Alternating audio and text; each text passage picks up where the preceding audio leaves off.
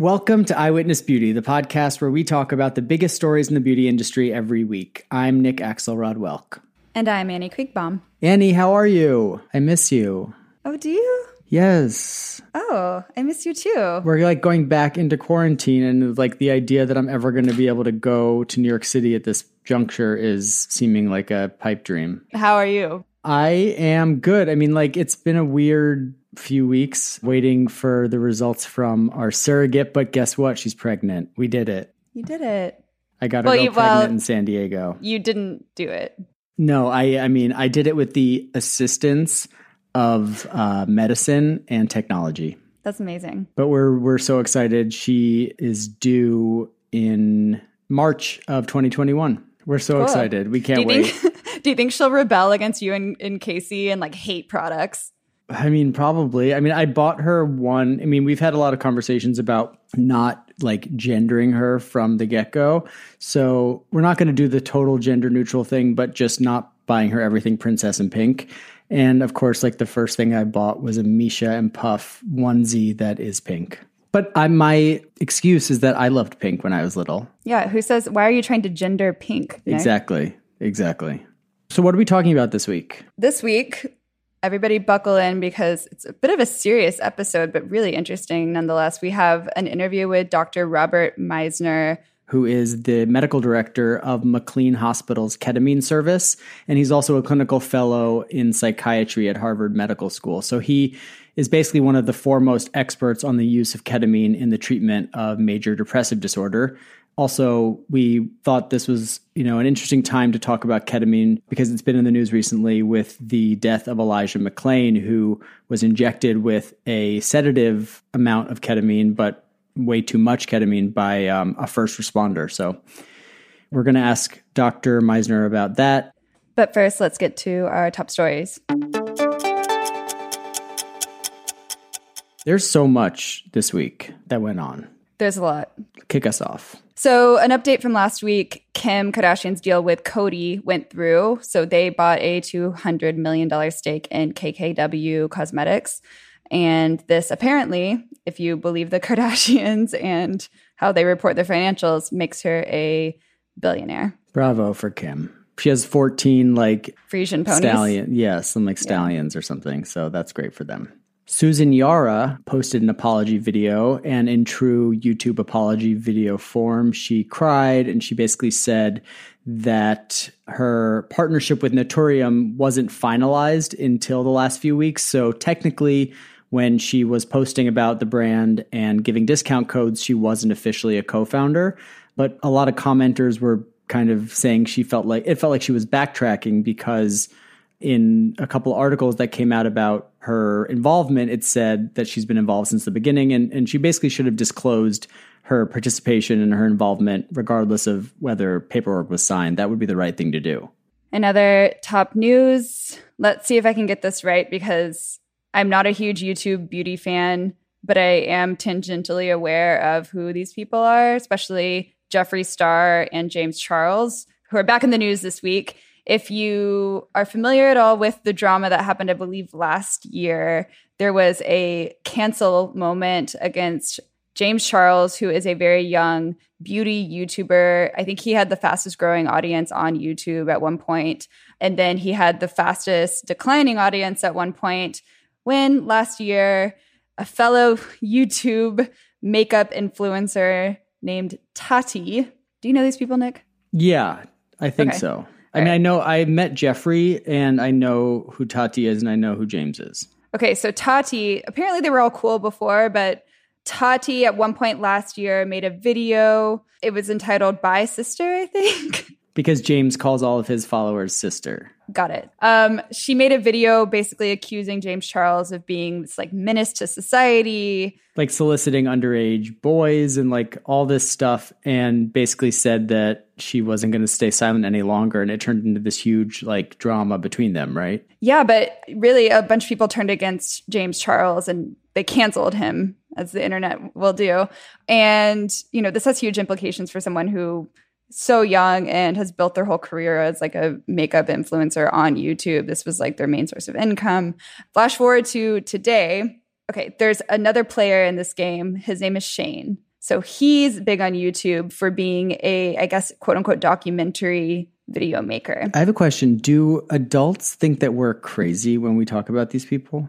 I think that we're crazy for having to talk about these people. hold on, hold on, hold on. So James Charles was in a fight with Tati. Let's like let them be in a fight on one side. On the other side, we have Shane Dawson and Jeffree Star who've become friends because they're both YouTubers with huge followings. Right. And Shane made a documentary video about Jeffree, and then they released a collaboration palette with Jeffree Star Cosmetics called Conspiracy. So there were rumors online, I think, when all the James Charles drama was happening last year, that Jeffree and Shane had kind of helped orchestrate this whole thing with Tati. So there was that was a brewing in the background. This week it came out that Shane Dawson is now canceled. Well, he's canceled for being a racist and a like idiot. Right. So he's and in fact YouTube's actually demonetized his channel channels. He had 3. So this is a huge blow to his career. Meanwhile, Tati Westbrook who had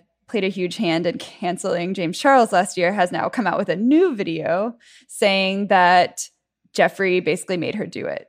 That Jeffree made her cancel James. And and Shane was also involved because they were quote unquote co conspirators.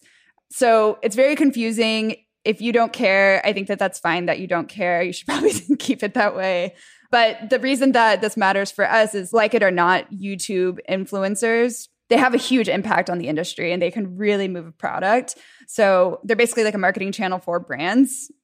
I mean, the necessary, like we found some of our, our most successful influencer activations were on YouTube. People click mm-hmm. to buy so often on YouTube and even more so than on Instagram. It really is like an industry shakeup in a way because it just shows kind of the fragility of some of these quote unquote, if you think about an influencer as a channel, one day to the next, that can change drastically. In conclusion, Jeffree Star is canceled. He has no, been canceled for a long time. I feel like yeah. he's I feel like his audience like I feel like he's uncancelable. He does. I mean, he doesn't people, answer to anyone. He owns his own brand. Like, and but he's like he's apologized for like posing next to someone in a Confederate flag shirt. He was calling himself the lipstick Nazi for a little bit, which he apologized for. He's done racist things and made videos that are completely tasteless and racist, and he's apologized for that. Um, but I guess he's not canceled. Shane Dawson officially canceled. He did some pretty. I, we don't have to like go into detail about the gross videos that came out about him this week, but they're bad. They're bad. He's canceled. James Charles redeemed. I don't understand why he got canceled to begin with. It sounded very rumor y, and it sounds like Tati's backtracking. So I guess time will tell. Time will tell. She promises that between her and her lawyers, they will release more information with quote unquote receipts very soon. So we will, we're on the edge of our seats. I'm, I'm waiting. So I read an interesting article in Glossy. The sales of hair loss supplements have drastically increased year over year. Uh, and Google searches and Sephora.com searches for hair loss are up like hundreds of percent higher than last year, which the article was saying indicates that maybe there's a correlation between searches for hair loss supplements and COVID related stress and hair loss. I believe it. I've been losing my hair in huge chunks. How much like how much hair are we talking? A lot. But the other thing is I haven't really been doing anything to my hair. So I guess like the one day a week I brush it, it looks like a lot is coming out, but maybe it's been shedding all week and I just didn't notice. I would understand that like and and we actually talk about this with Dr. Meisner that like the stress and the trauma that people are experiencing with first with quarantine and then with the Black Lives Matter movement that there's a lot of sort of health implications. Yeah, and a lot of space for mental health to deteriorate. In other news, last week on June 25th, Unilever announced that it would rename their skincare product line that's called Fair and Lovely and remove the terms whitening, fair, and lightening from its packaging although Unilever hasn't gone as far as Johnson & Johnson, who's going to stop selling its line of whitening products in India, Asia, and the Middle East. And this is all, of course, in response to just brands getting called out for being racist. And for promoting this idea that like fairness is a virtue or fairness is something that is that should be a goal. Right. Those Eurocentric beauty standards are right. slowly being squashed out. So that concludes top stories of the week. And now we're going to talk ketamine. But first, just a note that we actually had two interviews on ketamine one from the perspective of a doctor and the other from a perspective of a patient. And we're going to release the patient's story and that interview as a bonus episode on Tuesday.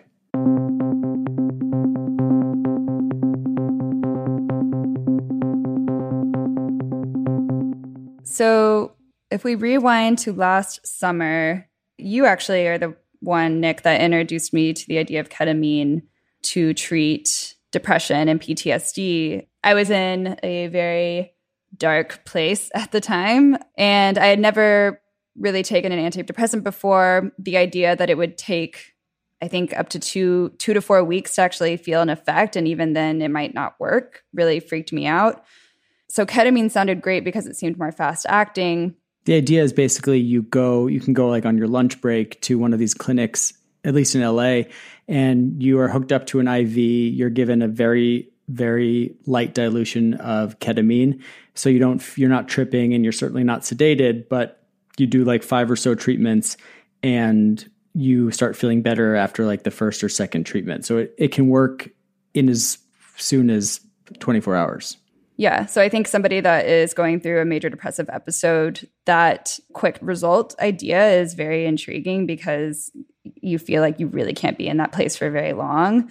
For me, too, the other thing about ketamine therapy that was really intriguing is there's a lot of stigma attached to being on antidepressants. Whenever I would talk about going on an antidepressant or going to a psychiatrist, I was immediately met with this like, have you tried ayahuasca? Have you tried mushrooms? You know, so when you mentioned ketamine therapy and this idea that you could just like go in and be treated immediately and that it was it's done by anesthesiologists. So these are real doctors too that are administering it. So we were going to do this episode on ketamine because we were both curious about how it works, who's a good candidate things like that. And then last week, we began frantically texting because we saw the news about the death of Elijah McClain last year, who was the 23 year old black man in Aurora, Colorado, who was given a shot of ketamine by a first responder and died of a heart attack about a week later.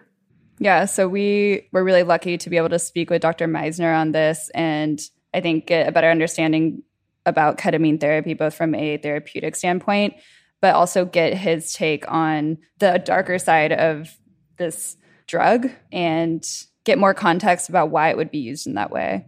It's a complicated issue because, on the one hand, people are using ketamine and having really positive experiences using ketamine in a therapeutic setting. On the other hand, it's being used as a weapon against people of color and black men with some some regularity. I was reading an article last week that was saying that you know the use of ketamine in altercations with the police is significantly increased over the last few years. So it's a fraught topic, and we were lucky to have, as you say, Dr. Meisner to weigh in. Firstly, we just wanted to hear about your background and how you came to be medical director of Harvard and McLean Hospital's ketamine service program. It's a funny story, and it starts a really long time ago. When I was an undergrad, I was really interested in critical theory and what's called epistemology and literary theory and English literature. And I was especially interested with questions about how we think we know what we know. And that led me to a PhD program in cultural anthropology at Harvard, where I began some work in Latin America and then transitioned over to Africa with specific interests in child soldiers in pain. Part of the, the plan was to do both an MD and a PhD in order to be best positioned to really understand in a way that could be meaningful a fairly abstract and difficult to translate body of work from philosophy and cultural anthropology into real world medicine. My advisor and I decided that given interests in pain and how we express the unexpressible, anesthesia would be a good way to move forward after med school. So I started an anesthesia program And I quickly realized that although I really had a lot of respect for anesthesiologists, I really did not like the day to day work of anesthesiology. I knew, though, that I had always been drawn, and there was a very close alliance between the body of philosophy through medical anthropology and psychiatry. And so I transitioned in. But when I transitioned into psychiatry, I always had my eye on ketamine because it was a very unique medication as an anesthetic. And people were just beginning to note that there may be some psychiatric relevance. So I followed this quite closely for many years. And there came a point at which there was sufficient evidence in respected journals and a consensus call from the American conservative academic cohort that essentially said at this point, although ketamine was FDA approved as an anesthetic, it would be unethical not to make this available as a potential treatment for the right patient population under extremely close monitoring and with assurance of further research. Treatment for depression. For major depressive disorder, primarily. It was at that point that we accepted a clinical mandate and I felt we could launch a service that responsibly and carefully met a clinical mandate in an evidence based, data driven way, with the caveat that we would be leaders in admitting what we don't know, and we would approach it with a great degree of humility. So that's how we ended up getting started. And uh, IV ketamine has turned out to be something that is very misunderstood in the public. I get calls from all over the country, specifically from LA and from the New York City area, about cases that have gone terribly wrong precisely because it is misunderstood. And there's a real public health responsibility to better understand where this very unique drug can be remarkably effective and powerful and where it can be dangerous. What makes it unique? So ketamine is not a natural occurring compound. In the, in the 60s, it was synthesized by a chemist named Calvin Stevens. By 1963, it had some uses in a patent in Belgium and was beginning to be used in veterinary medicine. And then in 99, after it showed its ability to be an effective anesthetic, basically replacing PCP, the DEA scheduled it as a what we call a Schedule 3 drug. And so it, it ended up actually on the WHO's critical medication list worldwide fairly early. Part of it is its safety profile. You don't need, in theory, as much expertise to administer ketamine as an anesthetic as you do many other agents or combinations of agents. The other thing is that it went off patent quite a while ago. And so it's extremely cheap you know, a vial is three or four dollars. I mean, a bottle of Tylenol costs more than that, right? So the WHO picked it up, and to the best of my knowledge, as of the most recent study I've seen, it remains the most commonly prescribed general anesthetic in the world. What makes it different from a psychiatric perspective is that A, it has introduced the possibility that there's a mechanism relevant to depression and possibly other disorders that, frankly, we didn't really know was at play. And so it really was quite a surprise after like decades of really earnest efforts to extract every benefit from what was called the monoamine hypothesis of depression, which is mostly about neurotransmitters. Ketamine seems to appears to have introduced to us a first in class or a novel mechanism, one that we're now leveraging through small doses of ketamine alone. So, to paraphrase what you're saying, you know, initially psychiatry was based on this idea of you fuck with the neurotransmitters and you can help people get out of depression and anxiety and other mental illnesses by sort of mechanisms regarding brain synapses and things like that. Ketamine works differently. Well, I would say that ketamine involves all those things, but it does so through a pathway that we didn't know was relevant to mood disorders. Could you dig into what exactly is ketamine therapy for depression and who's a good candidate? Ketamine therapy for depression is really different than ketamine therapy for anesthesia. Ketamine for the treatment of major depressive disorder, the dose is very low. A good target range is probably between about 0.5 milligrams per kilogram and 1 milligram per kilogram. When you get to dosing that's a lot higher than that, and when you get to certain routes of administration and really high dosing, especially at high frequency, then you're getting to addiction level dosing. Who's a good candidate? So here we need to distinguish between IV ketamine, which is FDA approved as an anesthetic, but not as an antidepressant, and S ketamine, which goes by the trade name Spravato. That's the nasal spray. Yeah, the intranasal spray. So, whereas IV ketamine went through all its trials decades ago for a different indication and got an FDA approval, and a lot of money was spent on that, Spravato was just recently uh, approved by the FDA as an antidepressant for major depressive disorder that has been resistant to treatment with other medicines. By contrast, when we give IV ketamine, I mean, one of my jobs literally every week is to stay up to date on the latest in the evolution of IV ketamine literature. It didn't go through phase trials. And so it is a moving target. We don't know some of the, the best practices in IV ketamine, whereas we at least have strong guidance from a really strong science team and the FDA on Spravato. So, how depressed do you have to be for ketamine to be a reasonable treatment? It used to be that we only ever offered it if you truly met criteria for not only treatment refractory or resistant depression, and those definitions, that there is actually some debate about what, what that means.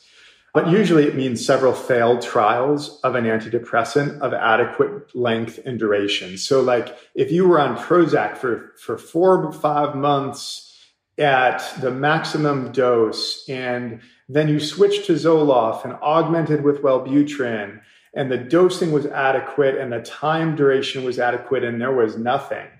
Only then would we begin to think about things like ketamine, S-ketamine, TMS, ECT. Which is electroconvulsive therapy. Yeah. Now, that's beginning to change a little bit, in part because ketamine and S-ketamine tend to work much more quickly than the SSRIs and SNRIs, and in some cases, more quickly than the other interventions I just mentioned, so called neurotherapeutic interventions. The S ketamine spray, it's said to work in 24 hours.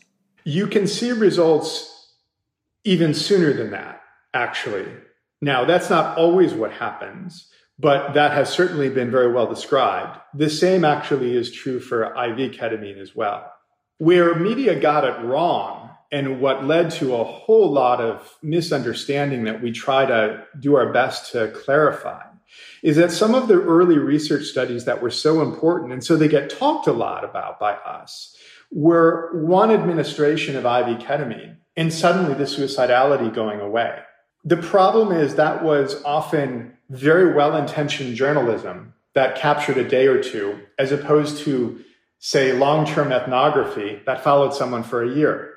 And the reality is, one infusion is very unlikely to have very lasting power at all. You need to often do serial infusions in order to get staying power. Research has shown that traditional antidepressants, SSRIs, are they're not 100% effective. So not everyone will respond no matter sort of on the spectrum of depressed, depression, anxiety, suicidal ideation, all of that stuff, SSRIs and, and other antidepressant pills are not a home run. No. And the more trials you have within a given class, the lower the probability you're going to respond in that class, basically. So that's a pretty big population that ketamine has the potential to treat.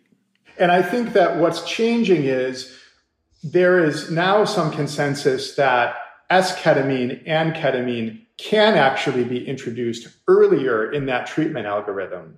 For esketamine to be FDA approved on label, you still need to meet criteria for treatment resistant major depressive disorder. But I find myself more and more inclined to say to patients rather than going through coming when you've had 20 trials five years later of medicines that are not working, maybe we should do a trial of this sooner because we tend to know pretty quickly whether this mechanism is going to work for you or not. So why not introduce it sooner? Now, there's a risk benefit analysis that goes into that. But the same, by the way, is true for ECT. I have had many patients who have told me, because I also have done quite a bit of ECT, I wish I had done this 10 years ago. It would have saved me 10 years of medication trials. Consider the following statistics. The average number of suicides per day in 2017 was 124 and at 0.4 in the US. In 2005, it was 86.6. From 2005 to 2017, there was a over a 43% increase, 43% in suicides per year in the general population. Among veterans, the rate is about one and a half the rate for non-veterans, so it's even worse. It increased by 76% between 2005 and 2017. Amazingly, suicide is the second leading cause of death for individuals between the age of 10 years old and 34 years old. The second leading cause of death. I don't understand how that's not front page news because there are preventable components to it. It's the fourth leading cause of death for individuals between age 35 and 54. MDD, major depressive disorder, is the leading cause, the leading cause of disability worldwide. When you do the math, that means one person every 40 seconds in the US commits suicide. Just think about that for a second, right? We've gotten lost somewhere in the world of, of American medicine in choosing to ignore the severity of this emergency. And I think it's partly because we were hopeless. We didn't really think there was much that could be done. And one of the things that has happened is that a new world of treatment is opening up. But one of the reasons I'm really worried about these numbers is because this is pre COVID. I also work in the emergency room at Mass General Hospital. And I can tell you that within 48 hours of the first real media revelation of just how bad COVID might be and the rise of unemployment, we had patients coming in who were suicidal and needed admission because of the socioeconomic consequences of COVID. You can't talk about COVID without, without talking about socioeconomics, without talking about mental health effects that are now coming to light as ER volumes for psychiatric ERs like that at MGH go up.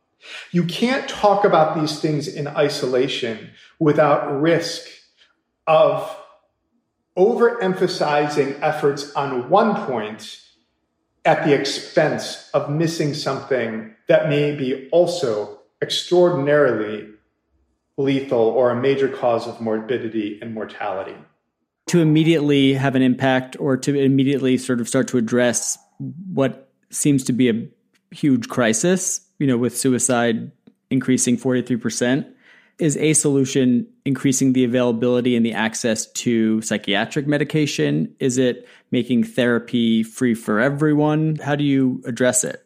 We need to think longer term about prevention and resilience there are things that we can do culturally and in society and in schools to give individuals the, the tools that protect them against the development of all the stuff we've mentioned during difficult times.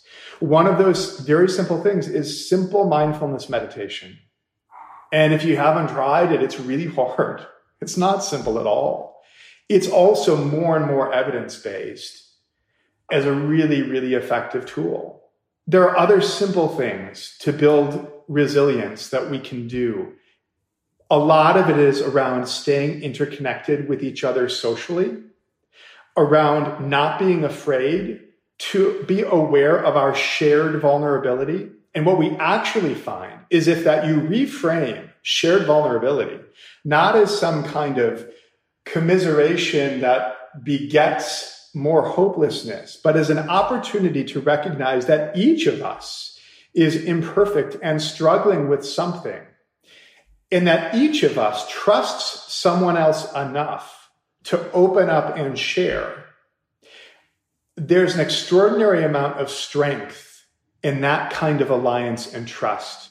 Is Zoom and FaceTime enough to facilitate that? Yeah. So, I mean, this is where humility is so important at this moment in science in particular, because you guys know that psychiatrists jumped all over social media as the great enemy of, I'm, oh, I'm overstating, but the great enemy of like the century, right? It's way more complicated than that. In fact, some people have made it through this period without having to come to the emergency room or start an antidepressant or progress toward ketamine because they have really engaged on social media platforms in healthy, productive ways.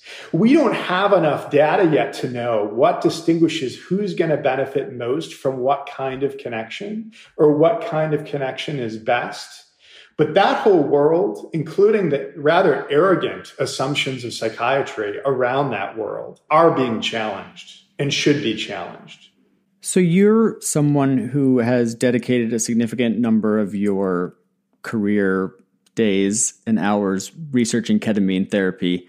What was your reaction when you saw the news about Elijah McClain, the young man in Colorado who was sedated with ketamine by first responders and ended up having a heart attack and dying.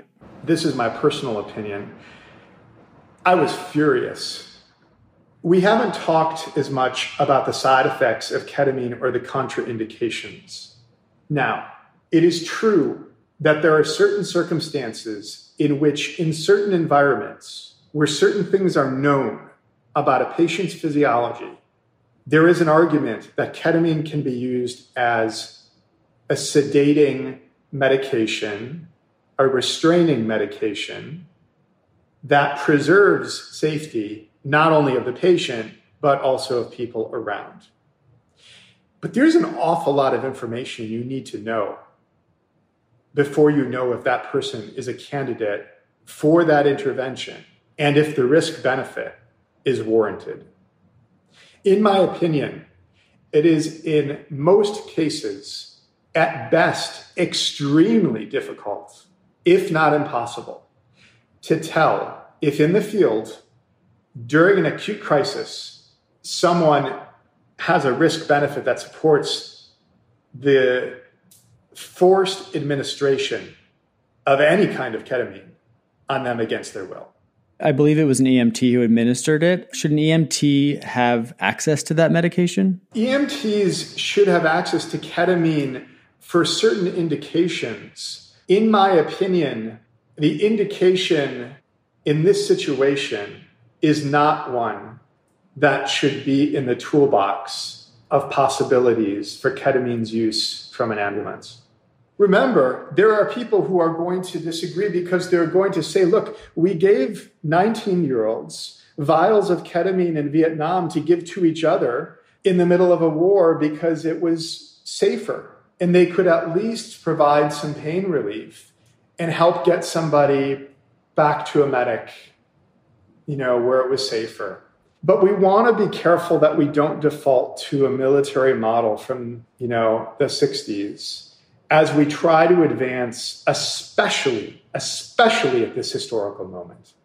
How do you see the future of ketamine therapy? Do you see it becoming more widely available so that so that it doesn't have to be like I'm going to drop three thousand dollars on this thing? I think literally about half half my day when I'm not in the emergency room is often trying to troubleshoot insurance coverage. And that's a little bit maddening, but it's actually a really good thing because a year ago, we couldn't even get him on the phone to talk about it, uh, with some exceptions. So we're in the middle, and it's a, it's a bit of a running joke on my team that literally day to day, week to week, our spreadsheet is outdated because we don't know what the next day is going to bring. But the good news is ketamine therapy, you're saying, is becoming more and more available and more and more covered by insurance. It varies state to state to further make things complex.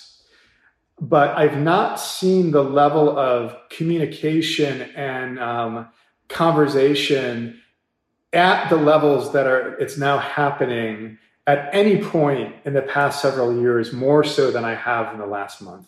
So if people are interested in learning more about ketamine therapy, you know, would you recommend them googling ketamine therapy near me and looking at Yelp reviews to find a clinic that has good Yelp reviews? How, how would you even ap- approach? What I would probably do is first start with something like a a staunch federal organization that's evidence based in its descriptions of, of things. Okay, so a clinician for evaluation to determine if you're a good candidate.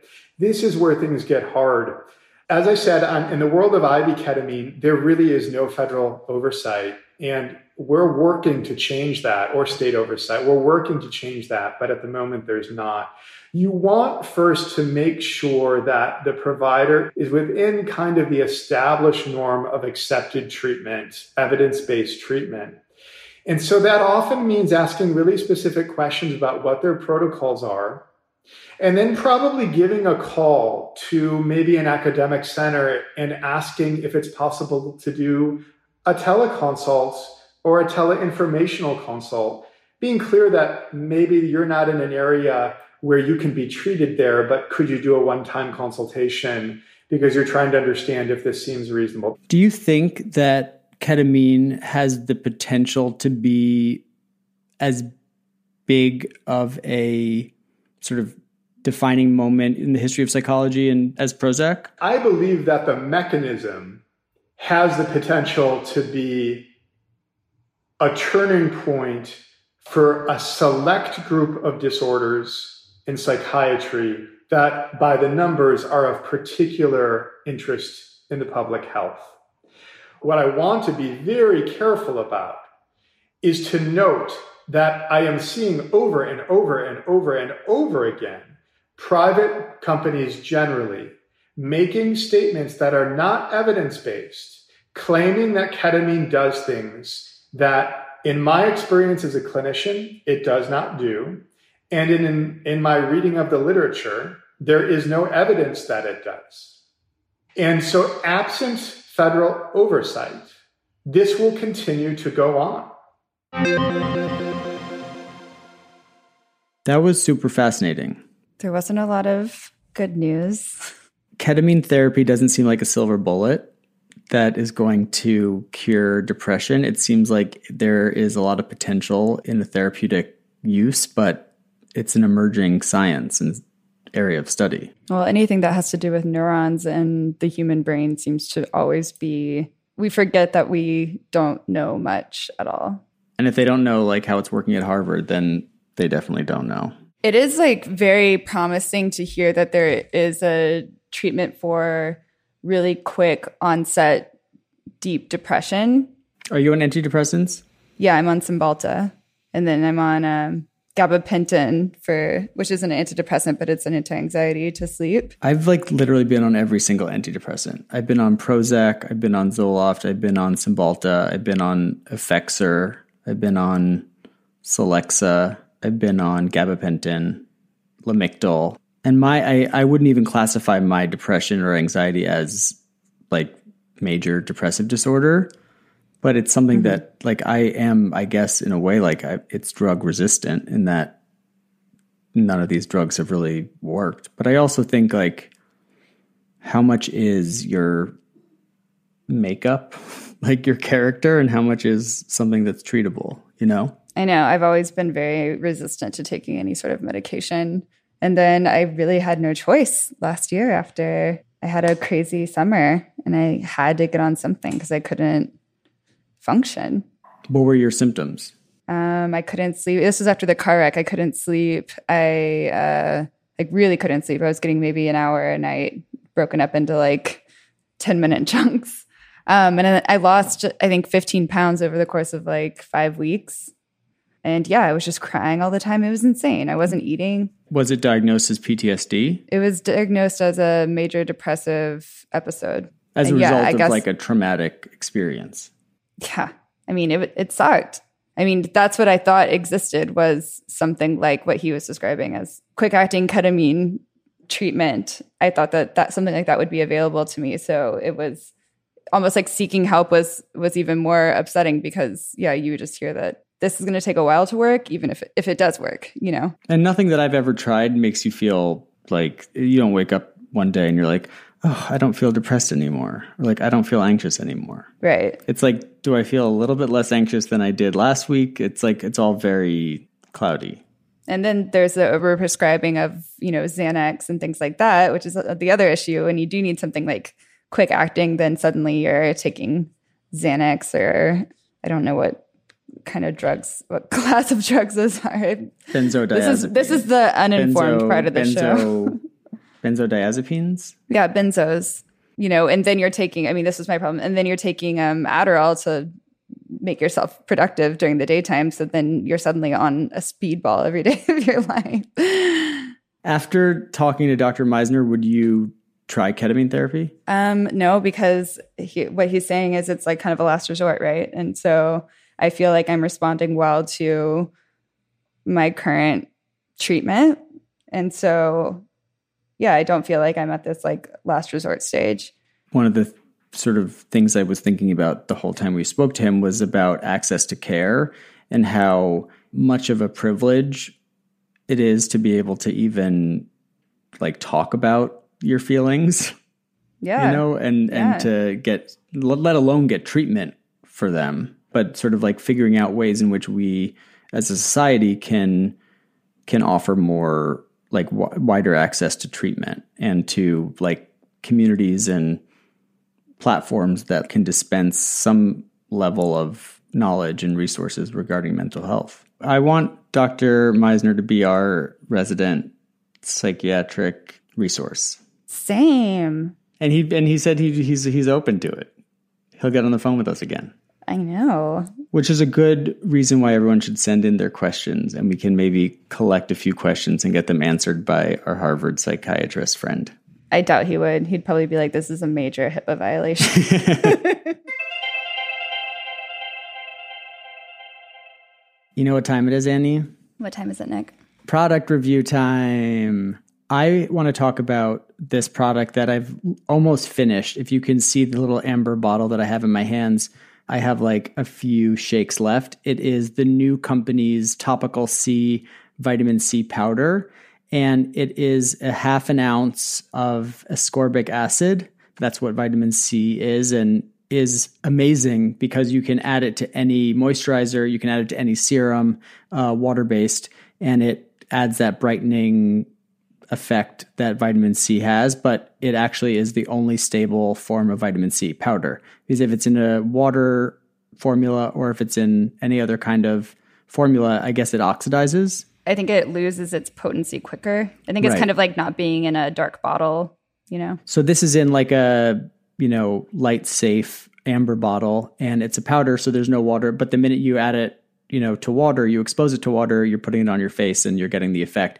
And I find that it just gives like a kind of glowy like over a few days of use it gives you a kind of like glowy finish. To be honest, like since we're alone, um, I mix the vitamin C powder with a vitamin C serum just because I want a little bit of extra vitamin C, a little bit extra punch. You can't really go wrong. It's pretty safe. It doesn't sting, and I like it. I've gone through the whole bottle. You really have. I, I have that and I haven't been able to make a dent in it. So I'm impressed. Really? Good for you. I just add it to like a hyaluronic acid serum or like my moisturizer or, as I said, a vitamin C serum. So, speaking of things that I should be doing more, my product this week is a sunscreen.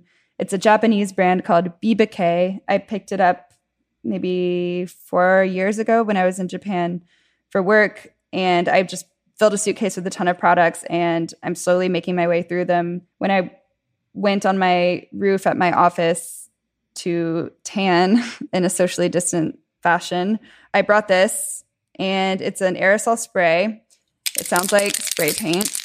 And it's marketed as safe for like your hair, your face. It doesn't mess up your makeup. It's super clear. You can't even tell that it, I didn't even think it would work. I was like, I'm definitely getting skin cancer today. Uh, but no, I, after maybe like three or four hours in the sun, reading a book, listening to podcasts, I came home and I, I wasn't the slightest bit red. I'm very impressed. What SPF is it? It is SPF 50. And then in Asian markets, they also include PA plus, a PA rating um, which is just like extra protection against like different types of radiation. And yeah, I really recommend it if you're ever overseas, especially in Japan, Korea. Try to pick up sunscreen while you're over there because they have more advanced ingredient options than we do over here in the US. Can you buy it on Amazon or anywhere else? So you have to Google it. Let me spell it for you guys V I B E K E, and we'll also put it on our Instagram, Eyewitness Beauty. They make only sunscreens. They only have like six products. The version that I got was their UV protection spray with the pink floral fragrance, which I know some people are super sensitive to fragrances. They have a version without fragrance. You have to kind of roll the dice and buy it on one of these sites like web1.sasa.com. I found it on Amazon. Twenty four ninety nine free shipping. Well, it's six dollars on this website. Look, I think it's more dangerous not to wear sunscreen than to order from some of these import sites. I agree, and it sounds great. Is the sweet floral smell good? Yeah, it uh, it really is. I hate like the powdery floral fragrance of American like deodorants that you get like Secret or whatever. I hate that smell. I think it's in the same family as those, but it's really pleasant. Hmm. Okay, I'm in. We're done we're done. Thank you for listening. Thank you so much. And please turn into our bonus episode with our friend Alexis Page to talk more about ketamine from a patient's perspective. And also remember to rate, review, and subscribe on Apple Podcasts. You can follow us on Instagram at Eyewitness Beauty or write us at hi at eyewitnessbeauty.com. Eyewitness Beauty is produced by Jessamine Molly of Seaplane Armada. Our art is by Simon Abranowicz, and our theme music is by Danny Prezant. We'll be back next week with another brand new episode. So we will talk to you then. Love you like a sister. No, you don't.